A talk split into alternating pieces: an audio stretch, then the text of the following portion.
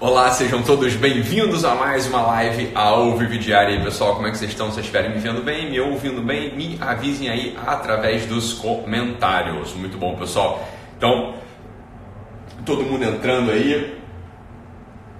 Mais um dia, beleza? Vocês estiverem me vendo bem, me ouvindo bem? Me avisem aí através dos comentários. Ótimo. Hum. É, tô gravando aqui os outros aulões, tô aqui gravando já os outros aulões também que estão que estão na pendência aí pro Guerrilla Way, então vocês vão sendo informados aos poucos conforme eles forem. Tá sujo aqui? Conforme eles forem saindo aí, tá bom? O pessoal que é Guerrilla Way já vai receber as novidades aí, beleza? Tem coisa boa saindo. O pessoal que assistiu ao aulão de produtividade gostou, é... vai... A gente vai, a gente vai, a gente vai falar, a gente vai falar. Fiquem tranquilos, fiquem tranquilos. Tá bom, pessoal, maravilha. Então, tem, tem, tem recado para dar para vocês? Não, acho que não. Acho que não tem recado nenhum. Não tô, não tô lembrando. Emília, nossa fotógrafa oficial, falou que tem, tá esperando um bebê nascer, provavelmente, né? Tá lá para bater a fotinho dele. Boa, Emília, bom, bom te ver aqui como sempre, maravilha. Hum, um dos temas, provavelmente, que já, já decidi, né? Então, não sei se vai, vai ser para ser lançado agora ou não, é o tema da moda. Então, provavelmente um dos aulões aí vai ser sobre o assunto da moda, sobre o assunto, enfim, é, moda, moda mesmo, né? De, de vestuário, enfim, de, de, arrumação e tudo mais, vai ser sobre esse assunto o tema, tá? É, ótimo, não, não, tô falando do curso presencial, não, tô falando rolloser, dos, que é o seguinte, ó, o pessoal que é Guerrilla Way, além de todo o material, além dos dois PDFs e tal, vocês têm acesso, vocês sabem, vocês têm acesso àquelas, aos aulões, né? Os aulões são mais, uns aulões mensais é, de temas que eu escolho, que eu acho que são relevantes para vocês, tá? E, e aí a gente, eu boto, boto os aulões lá, etc. Então tem alguns atrasados, eu estou gravando aqui os aulões. Tá? Ah, Raíza aí, falando em moda, ó, Raíza, tô, tipo, tava falando aqui, saudade de você também, Raíza. Tô falando aqui do que um dos aulões que eu vou gravar aqui pro Guerrilla Way vai ser sobre moda, beleza? Vai ser uma coisa mais profunda, vai ser pegando pelo lado da antropologia da moda, mas também com uma aplicação, com um viés de aplicação e, claro, levando lá pro lugar que, tem que, que, a, que a moda tem que levar mesmo, beleza? Então, eu acho que o pessoal, o pessoal gosta desse assunto aí, né? Então vamos. E é importante mesmo, quer dizer, é do dia a dia, né? É do dia a dia. Agora, outra coisa do dia a dia que eu quero falar hoje aqui, né? Hum, é o seguinte: então, algumas pessoas me escrevem, e é importante a gente falar sobre isso, eu já falei isso por alguns ângulos, mas é importante a gente colocar esse assunto de um modo um pouquinho mais sistemático, né? Que é o seguinte: algumas pessoas elas é, perguntam assim, né? Que é um é uma pergunta que no final das contas ela não reflete nada verdadeiro. É uma pergunta que reflete de verdade mesmo, reflete só um jargão, só um monte de chavão que a gente está acostumado, que a gente está obrigado a falar desde que a gente nasce. Algumas pessoas perguntam assim para mim, falam, Ítalo, mas realmente tem pessoas melhores, tem, algum, tem pessoas que são melhores do que outras, tem pessoas, existe esse negócio mesmo de, de, de, uma pessoa ser de fato superior à outra, ou isso é só uma coisa que, bem, é uma coisa que não existe, depende do lado que a gente olha, depende pelo ângulo que a gente olha, enfim, no final das contas é todo mundo igual mesmo. Qual que é, o que, que, você, que, que você fala sobre isso? Então me ajuda a entender um pouco esse assunto, porque às vezes eu chego no ambiente e olho para as pessoas que estão ali no meu ambiente de trabalho e eu são duas possibilidades, né? Ou me olho para olho para aquele ambiente de trabalho e me sinto completamente inferior àquelas pessoas, né? Ou então não. Eu, outras pessoas dizem assim, não, então olha, eu não aguento mais me conviver no meu ambiente de trabalho, não aguento mais conviver na minha família, porque o meu ambiente de trabalho, a minha, é, a minha, a minha família, meu ambiente de trabalho só tem gente é, chata, só tem gente burra, só tem gente irrelevante, eu não, não consigo, não aguento conviver com eles, eu não, não, não consigo então me relacionar mais. Olha, até às vezes quando eu comecei até a estudar essas coisas aí com o professor de Carvalho, comecei a estudar com você, para mim ficou difícil conviver, olha, então a gente precisa conversar bastante aqui, porque você não está entendendo nada, na verdade, não está entendendo nada. E é justamente porque esse é um dos riscos que o ser humano tem, eu falo disso com muita, muita, muita frequência. Falei disso lá numa, numa live que eu gravei, não sei se vocês vão lembrar, na qual eu falo um pouco sobre a ideologia de gênero, sobre a ação da identidade de gênero. Eu falo sobre o grande risco da alma humana, que é polarizar, que é colar em um dos polos, que é fugir da atenção do propriamente humano. Lá naquela live da ideologia de gênero, eu falei o seguinte, olha, qual, qual que é a resposta correta à seguinte pergunta? O gênero, ele é algo dado, é da natureza ou é algo construindo, é algo construído? É uma construção social ou é um dado de natureza, é um dado natural? E a resposta que eu dou ali é o seguinte, olha meu filho, se você for parar para olhar o fenômeno sem você estar tá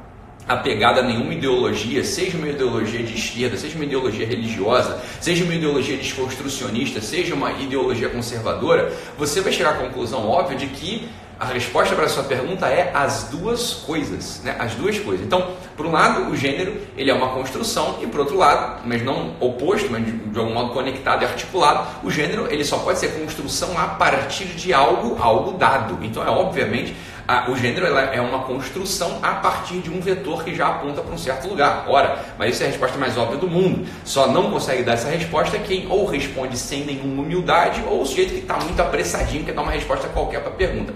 Para essa pergunta que as pessoas fazem sobre as pessoas são piores, é, há pessoas piores ou há pessoas melhores, ou o desdobramento mais prático para a gente que já entra mesmo na nossa vida, que conversa direto com a gente, é o seguinte: olha, então, eu chego no ambiente de trabalho e me fico, e fico acanhado, porque todo mundo parece melhor do que eu. Ou então o contrário, eu chego no ambiente familiar, no ambiente de trabalho e eu não consigo me relacionar com eles porque eu sou superior, eu me acho, eu estou vendo que eu sou melhor, eu estou estudando literatura, estou estudando filosofia, eu não sou mais quarta camada, só tem quarta camadinha lá. Ora, a resposta para essa pergunta é a seguinte, olha, vamos parar para pensar um pouquinho e vamos olhar as dimensões do ser humano e vamos entender uma coisa. A primeira coisa é a seguinte, olha, seja Papa João Paulo II ou Hitler, né? Madre de Calcutá ou Stalin, há um algo, há um algo entre eles que é igual, que é igual. Olha, ambos são criaturas, ambos são criaturas, foram criados, ambos são feitos da mesma natureza, são feitos de células, ambos têm, por assim dizer, os mesmos, os, os mesmos elementos para desenvolver sua biografia, ou seja, as mesmas faculdades, ambos movimentam-se a partir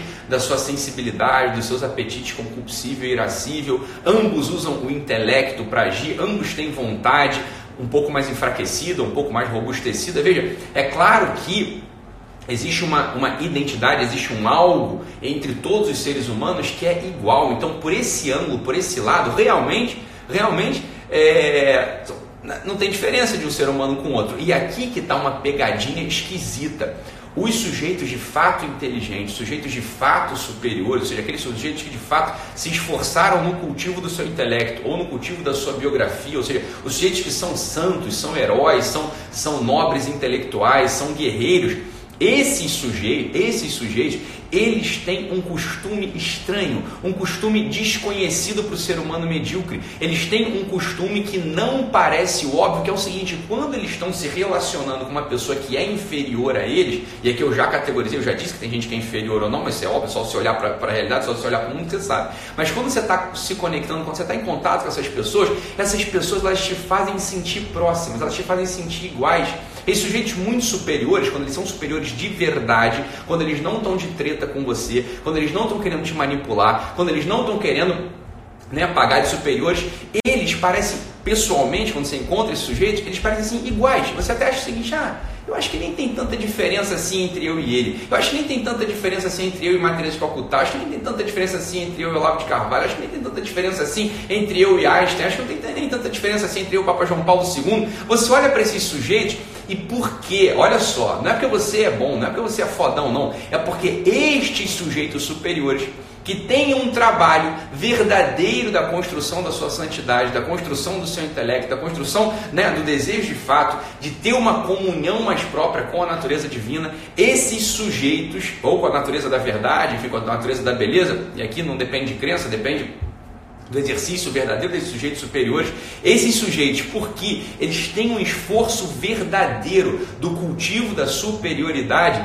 eles também têm um desejo estranhíssimo, que é o desejo de humildade. Esses sujeitos, eles notam as suas próprias misérias, e porque eles conhecem suas próprias misérias, porque eles conhecem o material do qual eles são feitos, quando eles olham para outros seres humanos, eles não estão julgando, eles não estão julgando, eles estão olhando uma pessoa que tem possibilidades de ascensão. Eles estão olhando uma pessoa que, independente de onde esteja, independente de onde a pessoa esteja, essa pessoa ela pode construir uma biografia superior, ela pode construir uma biografia maravilhosa. Então veja, E essa coisa que acontece quando você conecta, quando você conhece uma pessoa de fato superior, de você sentir um certo alívio e uma esperança, você sente um alívio, um acolhimento e uma esperança, não é porque você é bom, não é porque você é bom, é porque porque o sujeito, uma das funções do sujeito verdadeiramente superior é abrir em você a esperança de ser melhor, é abrir em você a esperança de poder transcender. Isso é a função do sujeito santo, isso é a função do sujeito superior, isso é a função do sujeito que cultiva o seu intelecto, a verdade da vida.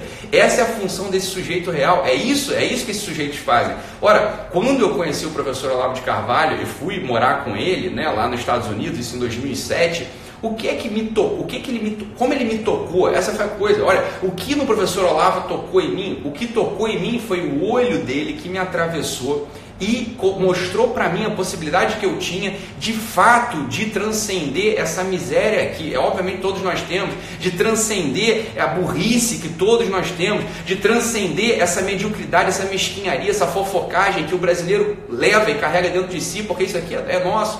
Ora, isso é a função dos sujeitos de fato superiores. Agora, pode haver uma confusão ali. Eu podia, evidentemente, ao me sentir mais ou menos parecido, entre muitas aspas, porque não é, não é o que você está parecido, você está simplesmente sendo acolhido. Eu podia me, porque eu estava me sentindo parecido, eu podia me ensoberbecer, eu podia quebrar minha humildade, e porque, claro, tem um sábio, tem um sujeito que ama, também me amando e querendo que eu possa comungar de algum modo da sabedoria e da verdade que ele fez, o esforço da vida dele de cultivar de aprender e de demonstrar, eu podia, por uma confusão de soberba, eu podia achar que eu era igual a ele, que portanto, né, nós somos muito semelhantes, ele só um pouquinho mais velho, né, só, enfim, vive. Ora, não, não, não, não. Isso aqui que é, que é a mensagem, essa que é a mensagem, a gente não pode se confundir. Se por um lado realmente, né, aqui respondendo já a pergunta que a gente colocou no início da live, se por um lado realmente há algo algo de igual nos seres humanos, algo que não, não tem muita diferença, todos somos criaturas, todos, todos somos feitos do mesmo barro,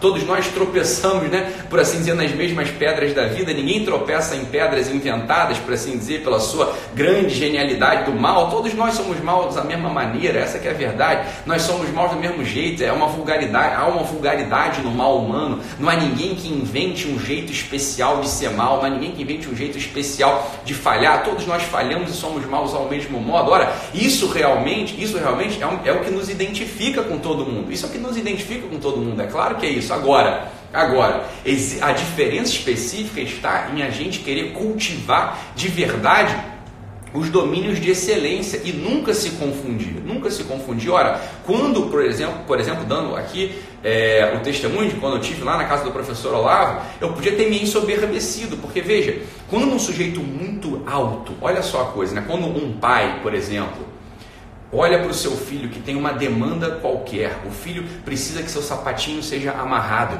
O filho quer, ele quer beber um suquinho de uva. O filho ele quer te contar alguma coisa. O que é que um pai hoje em dia, né? Mas sempre foi assim. O que é que um pai faz? Um pai ele pega e, se, e, e abaixa.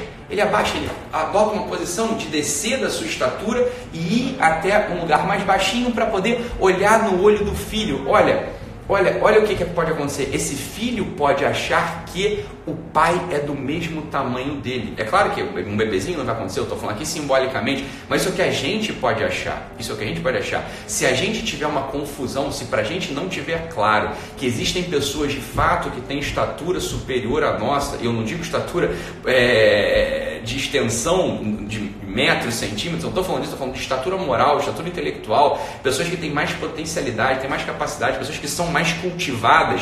Se eu não percebo isso, olha a maldade, olha a maldade. Se eu não consigo declarar claramente, se eu não consigo declarar né, com todo o meu coração, com todo o meu intelecto, que há pessoas de fato superiores a mim, o que é que acontece quando essas pessoas estão me dando algo? Quando essas pessoas estão me dando algo, eu, por assim dizer, eu não me elevei a elas, eu as rebaixei à estatura da minha própria mediocridade. Isso é mortal para o desenvolvimento pessoal de todo mundo. Ou seja, se eu não consigo declarar de verdade, em primeira pessoa, que existem seres humanos que ou por uma graça divina, ou por, por, uma, por uma persistência no cultivo do bem, ou por uma facilidade fisiológica, são melhores do que eu, se eu não consigo declarar isso com amor, gostando dessa realidade, eu jamais vou progredir, porque o que vai germinar sempre no meu peito, quando o bem e quando a verdade do outro se apresentar para mim, é um rebaixamento à estatura da minha mediocridade. Então, o primeiro exercício nosso é conseguir olhar para as pessoas com as quais a gente convive, olhar para os nossos vizinhos, olhar para os nossos familiares, olhar para o pessoal que trabalha com a gente e sem nenhum tipo, olha só, sem nenhum tipo de inveja, sem nenhum tipo de comparação, você não está se comparando, você está só declarando algo objetivo externo. Porque veja bem, quando eu digo o seguinte, olha, Neymar é um grande jogador de futebol, Messi é um grande jogador de futebol. Eu consigo declarar isso, eu consigo declarar isso sem me comparar. Ora, por que, que diabos eu me compararia com Messi? Por que diabos eu me compararia com o menino Ney? Por que diabos eu me compararia com eles? Veja, mas que loucura, por que, que eu preciso me comparar? Eu lá jogo bola, você está entendendo? Eu vou me comparar com eles para quê? Né? Eu, só, eu consigo declarar tranquilamente que os sujeitos são grandes futebolistas. Porra, esse é um exercício da observação e assim para tudo, e assim para tudo. Um pouco diferente são aquelas pessoas, por exemplo, corajosas, nobres, é, leais. Por quê? Porque eu também sou chamado a ser corajoso, nobre e leal. Eu não sou chamado a ser jogador de futebol, eu sou chamado a ser né, psiquiatra, eu sou chamado a ser, sei lá, digital influencer, eu sou chamado a ser pai de família, eu sou chamado a ser outras coisas. Né? Mas mas eu não sou chamado a ser jogador de futebol. Então, quando eu me comparo com o Neymar, né, com o menino Ney, com o Lionel Messi, eu posso fazer uma comparação à distância. Então, isso é um exercício bom para que você faça. Quando você escolha pessoas que são excelentes em campos que não são teus, talvez isso vá ferir menos aquela inveja, aquela inveja constitucional que todos nós temos e não tenha medo de declarar isso. Você é um sujeito invejoso, eu sou um sujeito invejoso. Todos nós somos invejosos e não se espante, não se espante. Lembra de uma coisa aqui que eu vou falar para você: a virtude é feita da mesma matéria dos vícios. Então, ao mesmo tempo que esse movimento da inveja ele pode te derrubar, esse mesmo movimento da inveja ele pode se tornar uma outra coisa que tecnicamente a gente não chama de inveja, a gente chama de emulação. A gente, né, algumas pessoas chamaram isso aí vulgarmente de invejinha branca, né? ou seja, é uma inveja que não te faz mal e pelo contrário, você até quer ser como aquela pessoa, mas não querendo destruí-la, você gosta dela, você admira e você quer ser igual a ele.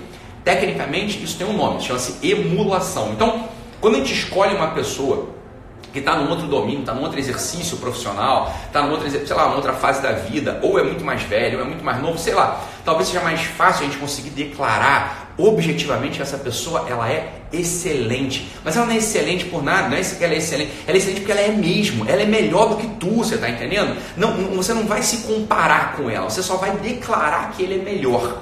Você vai declarar que ele é melhor. Você vai ver no mundo externo algo que de fato é bom, algo que de fato é ótimo e que é um lugar, que é uma meta, que setou por ali, por assim dizer, um, um certo padrão e que quem quiser ser excelente vai ter que chegar lá. Essa que é a coisa. É um treino do olho. Por quê? Porque quando a gente chega no nosso ambiente profissional, no nosso ambiente de trabalho, por um lado, olha só, quando tem alguém de fato melhor do que a gente, se a gente tem esse treino, a gente não vai, a gente não vai querer diminuí-lo e a gente não vai se apequenar, a gente não vai ficar com inveja, por assim dizer. E a inveja, é claro, ela paralisa, porque a inveja já faz com que você comece a maquinar, com que você comece a pensar formas de derrubar aquela pessoa, começa a fazer com que você imagine formas de, no, na primeira oportunidade, você ir lá e fazer uma piadinha. Você vai lá e fala algo para difamar a pessoa, você fala algo para lesar a moral da pessoa, você vai falar algo ali para não deixar a pessoa assim brilhando tanto. Esse é o processo de todo mundo que não tem o exercício verdadeiro de declarar que existe um bem excelente que não está em mim, de que existe algo que é maravilhoso, está fora de mim, que eu não possuo ainda. E é isso aí, é assim que a vida funciona. Claro, uma pessoa que não consegue declarar isso, ela vê tudo em comparação e ela se diminui, ela pode né, ficar para baixo, ela pode no final das contas se. Né, esse é o movimento próprio da inveja. A inveja pede vingança, a inveja faz com que germine o rancor dentro do teu peito. Isso é mortal para a nossa biografia, isso é mortal para o desenvolvimento humano. Então, essa é a primeira coisa. Quando o sujeito ele começa a amadurecer de verdade, começa a declarar que existe um bem objetivo, excelente e que nem tem, não, não tem que relação comigo, eu não preciso comparar em primeiro lugar, é a coisa só boa, você está entendendo? Olha só, Neymar joga muita bola, Lionel, Lionel Messi é um mago do futebol, eu não, tô, não preciso comparar, eu só estou dizendo, caralho, o que esses caras fazem com a bola, meu Deus do céu, coisa maravilhosa, puta merda, os caras jogam muita bola. Você está entendendo? Eu não estou comparando. Ou seja, eu criei um exercício, eu criei uma capacidade minha de declarar bens excelentes absolutos.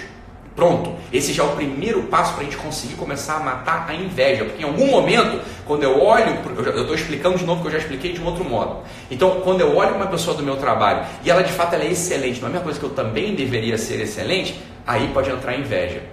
E o que acontece com o sujeito invejoso? O sujeito invejoso ele faz germinar um rancor dentro dele e um desejo de vingança na primeira esquina. É claro, a gente é muito medíocre. Então nossa vingança, ela nunca vai ser um esfaquear a pessoa, não vai ser isso, não vai ser matar a pessoa, não vai ser assim, difamar a alma dela, né? De, um, com um e-mail anônimo, sujando ela para todo. Não é isso. A gente difama um jeito medíocre, um jeito vagabundo, um jeito vulgar. A gente difama falando mal da pessoa numa roda de amigos, fazendo aquela piadinha, né?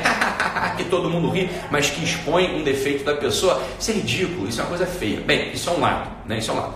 Ao outro lado, foi o que eu falei é o seguinte: quando a gente chega num ambiente profissional ou no ambiente familiar e a gente está se achando muito bom, a gente está se achando muito superior, a gente está se achando o último, a última bolacha do pacote. A gente se acha, né, ali no final das contas, a grande, é, o, o, o grande bastião moral do lugar, porque a gente começou a estudar, porque a gente começou a ouvir Italo Marcílio, porque a gente começou a ouvir Olavo de Carvalho, porque a gente agora, agora tem religião, ou porque a gente agora, né, sei lá, largou a religião, sei lá, a gente tem algum motivo na nossa cabeça maluco para a gente se achar superior. Isso, isso é uma outra loucura, pior do que a anterior, pior do que a anterior, porque se na anterior você estava olhando uma pessoa e dizendo que ela era melhor e estava com raiva, ora, Aí você tem razão, a pessoa é melhor mesmo. Agora, quando você olha para você e você se acha muito superior, você está errado por dois motivos. Você está errado pelo primeiro motivo de diminuir os outros. E o segundo motivo, e mais daninho de todos, é você se achar grande coisa, você está entendendo? Se você se é um sujeito que se acha grande coisa, e pior, por se achar grande coisa, não consegue se relacionar com os outros, você tem uma doença profunda no teu espírito chamado, chamada soberba. Soberba. A soberba, ela nunca é um motor que constrói coisas boas nesse mundo. A soberba, ela sempre te diminui. Por que, é que a soberba te diminui? Por quê? Porque o sopro da soberba é fazer com que você se ache grande coisa, você se ache superior. E isso é uma posição francamente falsa para o ser humano. Por quê? Porque o ser humano, ele sequer é causa da sua própria existência. O ser humano recebeu o ser de Deus, recebeu o ser, sei lá, do amor dos seus pais, recebeu o ser de uma coisa que não é ele. A gente não é nem fundamento da gente mesmo, meu Deus do céu. Como é que a gente pode se achar grande coisa? Você, minha filha, meu filho, você não tem capacidade de tecer sua própria blusa. Você não tem capacidade de conseguir fazer papel higiênico para limpar seu próprio cu quando você caga. Você não tem capacidade, minha filha, de, de pegar água lá no poço e botar no teu copo. Alguém encanou essa água para você. Os gente que trabalham lá na companhia de água, estação, esgoto da sua cidade fazem isso para você. Ora, a humildade ela tem que entrar por todos os lados. A gente gente não é a causa da nossa própria existência, a gente não dá conta, não dá conta de uma vida, se te jogam numa floresta, você morre, você não consegue sobreviver, você está entendendo? Ora, a, o ser humano, ele, ele precisa ser humilde porque ele precisa de outros seres humanos, ele precisa de um Deus, ele precisa de uma ideologia, ele precisa dessas coisas para aparecer enquanto ser humano. Ora, sem humildade não existe homem, você está entendendo? Não existe mulher. A humanidade ela vai, ela rui, ela vai ruindo, você vira uma outra coisa que não é um ser humano. Isso é gravíssimo, mas isso é gravíssimo. Então, quando você entra num lugar, você está se achando muito superior, saiba, você não fez o exercício mínimo da vida. Você não entendeu que se você de fato tem alguma coisa objetivamente melhor do que os outros, a tua função na vida é dar isso para eles. A tua função na vida é não guardar. Ora, para que, que serve o sal se não salga? Ele vai ser pisado pelos porcos, né, com desprezo. Para que, que serve uma lâmpada se ela é escondida embaixo da cama? A lâmpada ela foi feita para iluminar. Ora, se você de fato, sei lá, descobriu o professor Olavo, descobriu aquelas coisas que a gente faz no Guerrilha Way, você começou a ler literatura, você agora, sei lá, você tem, você está se tornando uma pessoa melhor em certos pontos, a tua tarefa, a tua função na vida é ou não encher o saco de ninguém, ou doar isso para sua comunidade, porra. O ser humano, ele é um ser, por assim dizer, apostólico. É um sujeito que se dá para fora, querendo contaminar, entre muitas aspas, querendo contaminar para o bem os outros, querendo tocar nos outros e fazer com que nos outros o amor também seja despertado, que esse olhar de amor apareça. Isso é a função, isso é a missão, por assim dizer, do ser humano. Um ser humano que se guarda para si, ele se destrói. Um, um, ser humano que, ao contrário, gasta a sua vida para os outros, esse ser humano, então, de fato descobre a verdade, vive na verdade e, no final das contas, é feliz. Então, Essa é a ideia. Fiquem com Deus, um abraço e até amanhã. Tchau, tchau.